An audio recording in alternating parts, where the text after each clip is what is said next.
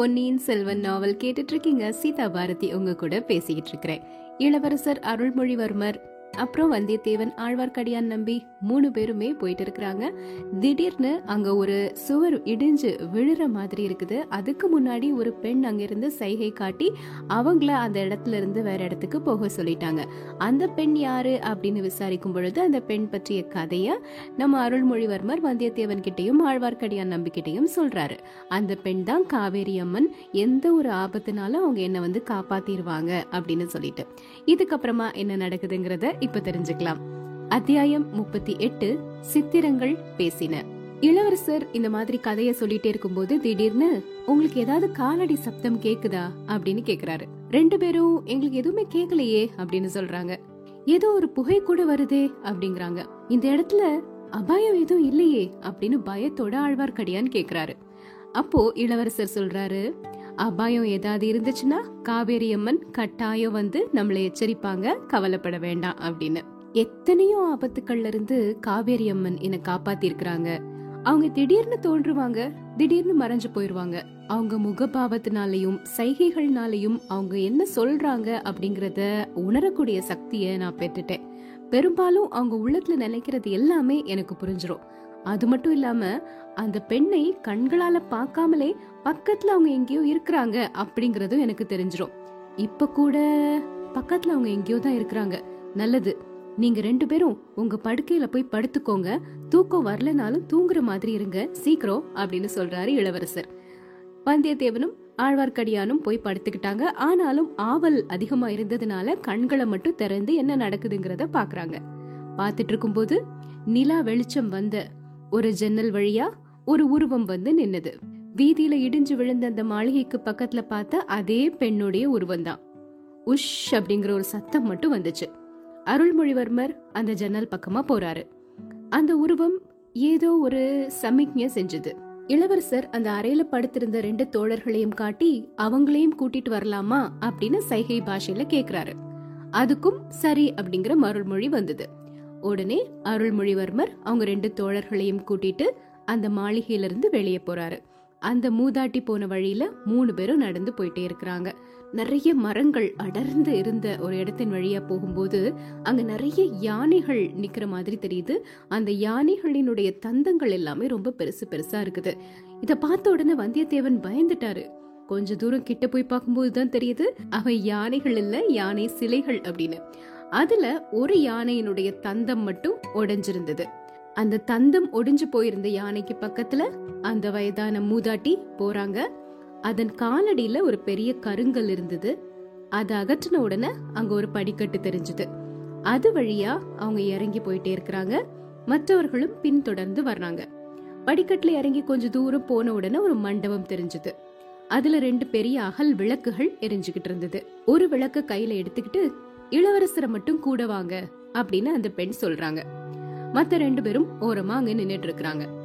விளக்க தூக்கி பிடிச்சு அந்த மண்டப சுவர்கள்ல இருந்த சித்திரங்களை இளவரசருக்கு அந்த பெண் காட்டுறாங்க. அந்த மண்டப சுவர்ல பார்த்த சித்திரங்கள் ஏதோ ஒரு கதையில நடந்த சம்பவங்களை வரிசையா அப்படியே வச்சிருக்கிற மாதிரி தெரிஞ்சது. ஆனா அவை ஒரு புத்தரின் அவதார நிகழ்ச்சிகளையோ இல்லனா வேற ஏதோ நிகழ்ச்சிகளையோ குறிப்பிடல. ஒரு மானிட பெண்ணின் கதையை சித்தரிச்சிருந்த மாதிரி இருந்தது.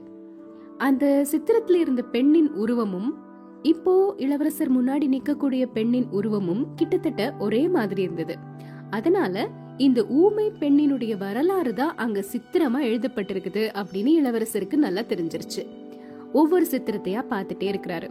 முதல்ல ஒரு கடல் சூழ்ந்த தீவுல ஒரு இளம் பெண் தன்னந்தனியா நிக்கிற மாதிரி சித்திரம் இருக்குது. அவளுடைய தகப்பனார் கட்டுமரம் ஏறி மீன் பிடிச்சிட்டு இருக்கிறத காட்டுது. அப்புறம் அந்த பெண் காட்டு வழியா போயிட்டு இருக்கிறா. ஒரு மரத்தின் கிளை மீது ஒரு இளைஞன் இருக்கிறாரு. ராஜகுமாரன் மாதிரி அவர் இருக்கிறாரு. அந்த மரத்தின் மீது ஒரு கரடி ஏறுது. ராஜகுமாரன் கவனிக்காம வேற திசையை பார்த்துட்டு இருக்கிறாரு. அந்த பெண் கூச்சலிட்டு ஓடி போறா. கரடி அந்த பெண்ணை துரத்துச்சு. மரத்துல இருந்த இளைஞன் குதிச்சு வந்து கரடியின் மேல வேலை வீசுறாரு.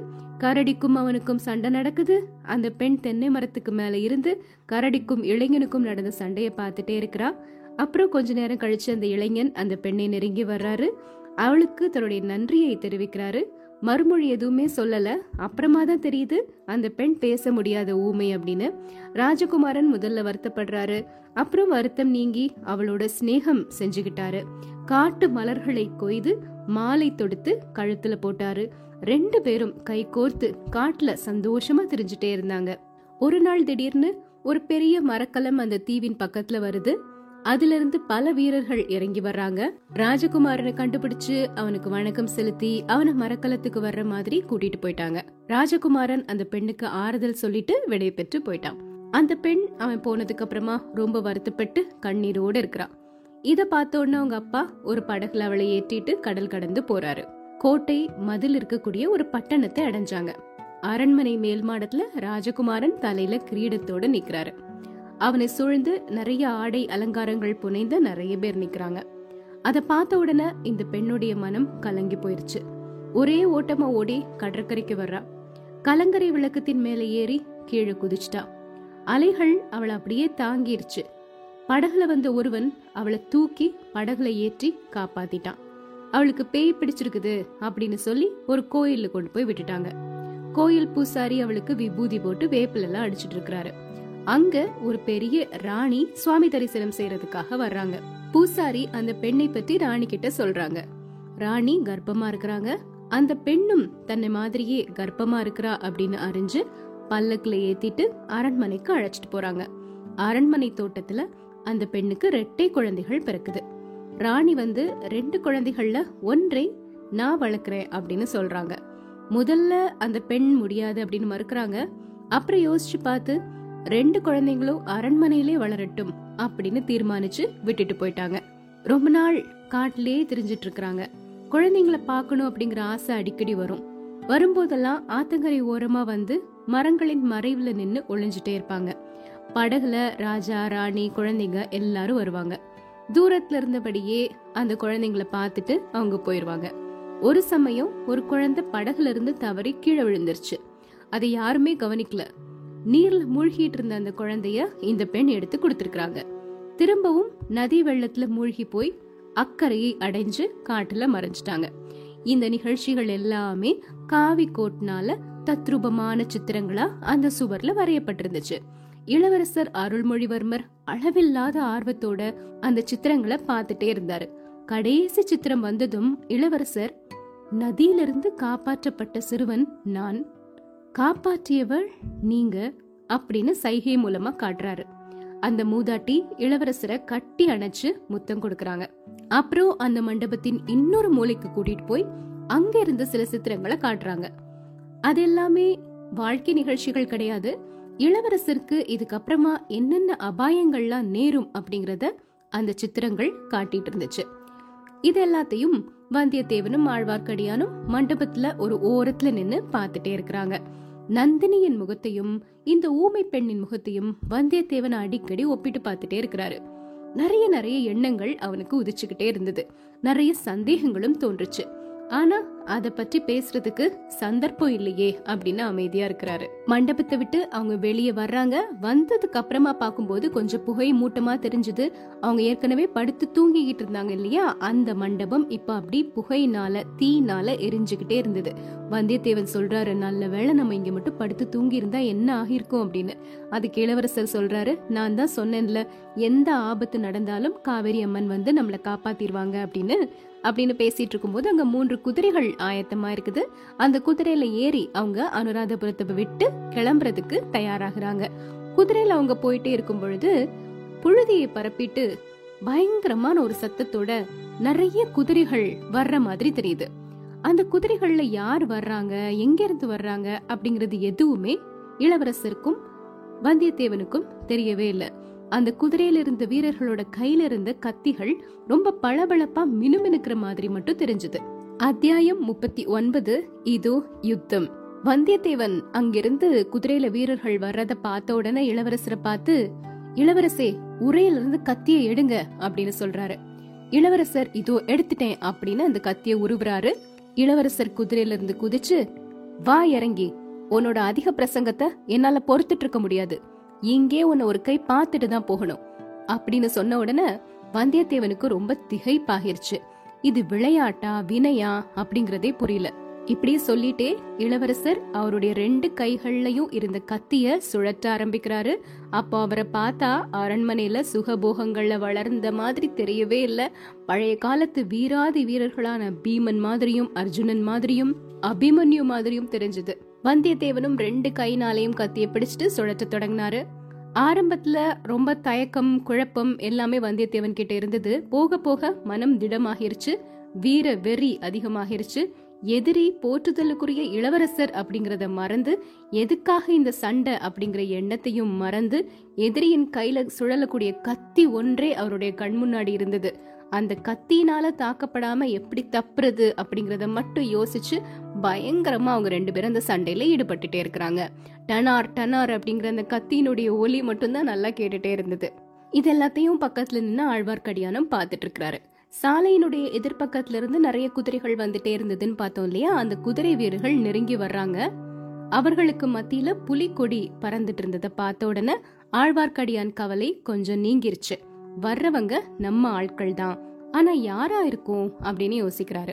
அவங்க முன்னாடி வந்த கட்டியக்காரர்கள் சொல்றாங்க ஈழத்து போரில் மஹிந்தனை புறங்கண்ட இலங்கை படையின் சேனாதிபதி வைகை ஆற்று போரில் வீரபாண்டியன் தலை கொண்ட கொடுப்பாளூர் பெரிய வேளார் பூதி விக்ரமகேசரி வர்றாரு அப்படின்னு சொல்லிட்டு. கூடவே பார்த்திபேந்திரவர்மரும் வர்றாரு. இப்படி கட்டியக்காரர்கள் சொன்னாங்க. அவங்களுக்கு பின்னாடி நிறைய குதிரைகள் கிட்டத்தட்ட முப்பது குதிரைகள்ல வீரர்கள் வந்துட்டு இருக்காங்க நடுநாயகமா கம்பீரமா ஒரு வெள்ளை குதிரையின் மீது சேனாதிபதி பெரிய வேளாரும் பார்த்திபேந்திரனும் இருக்கிறாங்க. இந்த சண்டைய பார்த்த உடனே பூதி விக்ரமகேசரியும் பார்த்திபேந்திரனும் குதிரையில இருந்து இறங்கிட்டாங்க. பார்த்திபேந்திரன் வேகமா பூதி விக்ரமகேசரி கிட்ட பாத்தீங்களா? வந்தியத்தேவனை பத்தி நான் சொன்னது உண்மையா இல்லையா? சுத்தமான அதிக பிரசங்கி. இளவரசர் கிட்டவே கைவரிசைய காட்ட தொடங்கிட்டான். இத நம்ம பார்த்துட்டு சும்மா இருக்கிறதா? அப்படின்னு சொல்லி கையில இருந்து கத்தியை எடுக்கிறாரு. பூதி விக்ரமகேசரி பார்த்திபேந்திரனோட கையை தடுத்துட்டு கொஞ்சம் பொறுங்க பார்க்கலாம் என்ன நடக்குதுன்னு பாப்போம் அப்படிங்கிறாரு. இந்த குதிரைகளுக்கு பின்னாடி ஒரு யானை வந்தது. அந்த யானையினுடைய அம்பாரியில ஒரு பெண் இருக்கிறாங்க. அந்த பெண் இப்ப என்ன பண்றாங்கன்னா யானையில இருந்து இறங்கி அவங்க ரெண்டு பேருக்கும் இடையில நடக்கக்கூடிய சண்டைய பாத்துட்டு இருக்கிறாங்க. அந்த பெண் யாரு அப்படின்னு பாத்தீங்கன்னா பூங்குழலி தான் கொஞ்ச நேரம் வரைக்கும் அவளுடைய முகத்துக்கு எதிர இளவரசர் முகம் தெரியும்படியா சண்டை நடந்துட்டே இருந்தது. கொஞ்சம் கொஞ்சமா நகர்ந்து வந்தியத்தேவனுடைய முகம் பூங்குழலியின் முகத்துக்கு நேர வந்தது. இடையிடையே வந்தியத்தேவனுடைய கண்கள் பெருகி வந்த கூட்டத்தை பார்த்துட்டே இருக்கும்போது பூங்குழலியையும் பார்த்துருச்சு. திடீர்னு அந்த பெண்ணை பார்த்த உடனே ஒரு கணம் வந்தியத்தேவனுடைய கவனம் செதறிருச்சு. அந்த ஒரே ஒரு கணம் இளவரசருக்கு போதுமா இருந்தது வந்தியத்தேவனுடைய கத்தியின் மீது வஜ்ராயுதத்தை மாதிரி இளவரசரின் கத்தி தாக்குச்சு. வானர் குல வீரன் அப்படியே தடுமாறினாரு. அவருடைய கையில இருந்து நழுவி கத்தி கீழே விழுந்துருச்சு. கூடியிருந்தவங்க எல்லாரும் பயங்கரமா ஆரவாரம் எழுப்புனாங்க. அவ்வளோ ஆரவாரத்தையும் மீறி ஒரு பெண்ணின் உற்சாகமான சிரிப்பொலி கேட்டுச்சு. வந்தியத்தேவன் கீழே குனிஞ்சு அந்த கத்தியை எடுக்கிறதுக்காக முயற்சி செஞ்சாரு. அதுக்குள்ள இளவரசர் பாஞ்சு வந்து அவனை கட்டி அணைச்சுக்கிட்டாரு. நீர் என்னுடைய வாளுக்கு தோற்கவில்லை. வாளுக்கு வாழ் சமமான லாவகத்தோடு தான் போரிட்டீர். ஆனால் ஒரு பெண்ணின் கண் வாளுக்கு தோற்றீர். இதுல அவமானம் ஒன்றுமில்லை. எல்லாருக்கும் நேரக்கூடியதுதான் அப்படிங்கிறாரு இளவரசர். வந்தியத்தேவன் அதுக்கு ஏதோ சமாதானம் சொல்ல ஆரம்பிச்சாரு. அதுக்குள்ள பூதி விக்ரமகேசரி பார்த்திபேந்திரன் ரெண்டு பேரும் பக்கத்துல வந்துட்டாங்க. இளவரசே இவனை நான் தான் உங்ககிட்ட அனுப்புனேன். இவன் ஏதாவது தப்பா நடந்துகிட்டானா? கொஞ்ச நேரத்துல கதி கலங்கி போயிட்டோம் அப்படின்னு சொல்றாரு. இலங்கையில யுத்தம் நடக்குதுங்கிறாங்களே யுத்தம் எங்க யுத்தம் எங்கன்னு கேட்டுட்டே இருந்தாரு. இதோ இதுதான் யுத்தம்னு காட்டினேன் அப்படின்னு சொன்ன உடனே சுற்றி இருந்தவங்க எல்லாரும் திரும்பவும் ஆரவாரம் செய்ய ஆரம்பிச்சிட்டாங்க. இளவரசர் பார்த்திபேந்திர பல்லவனை பார்த்து நீங்க என்ன தேடி வந்திருக்கீங்கன்னு கேள்விப்பட்டேன். என்னுடைய தமையனார் சௌக்கியமா இருக்கிறாரா? பாட்டனார் எப்படி இருக்கிறாரு? அப்படின்னு கேக்குறாரு. அதுக்கு பார்த்திபேந்திரன் தமையனார் பாட்டனார் எல்லாருமே சந்தோஷமா இருக்கிறாங்க. உங்களுக்கு ஒரு முக்கியமான செய்தியும் சொல்லி அனுப்பியிருக்கிறாங்க. சேனாதிபதி சொல்றாரு இப்போ இந்த நடு சாலையில இத்தனை பேருக்கு நடுவுல நின்னு நம்ம எதுவும் பேச முடியாது. அதோ அங்க ஒரு பாழும் மண்டபம் தெரியுது இல்லையா? அங்க போகலாம். நல்ல வேளை இந்த இலங்கையில பாழும் மண்டபத்துக்கு எந்த குறைச்சலும் இல்ல அப்படிங்கிறாங்க. எல்லாருமே அந்த சாலைக்கு பக்கத்துல இருந்த பாழும் மண்டபத்தை நோக்கி போறாங்க. இதுக்கப்புறமா என்ன நடக்குது? நாளைக்கு தெரிஞ்சுக்கலாம்.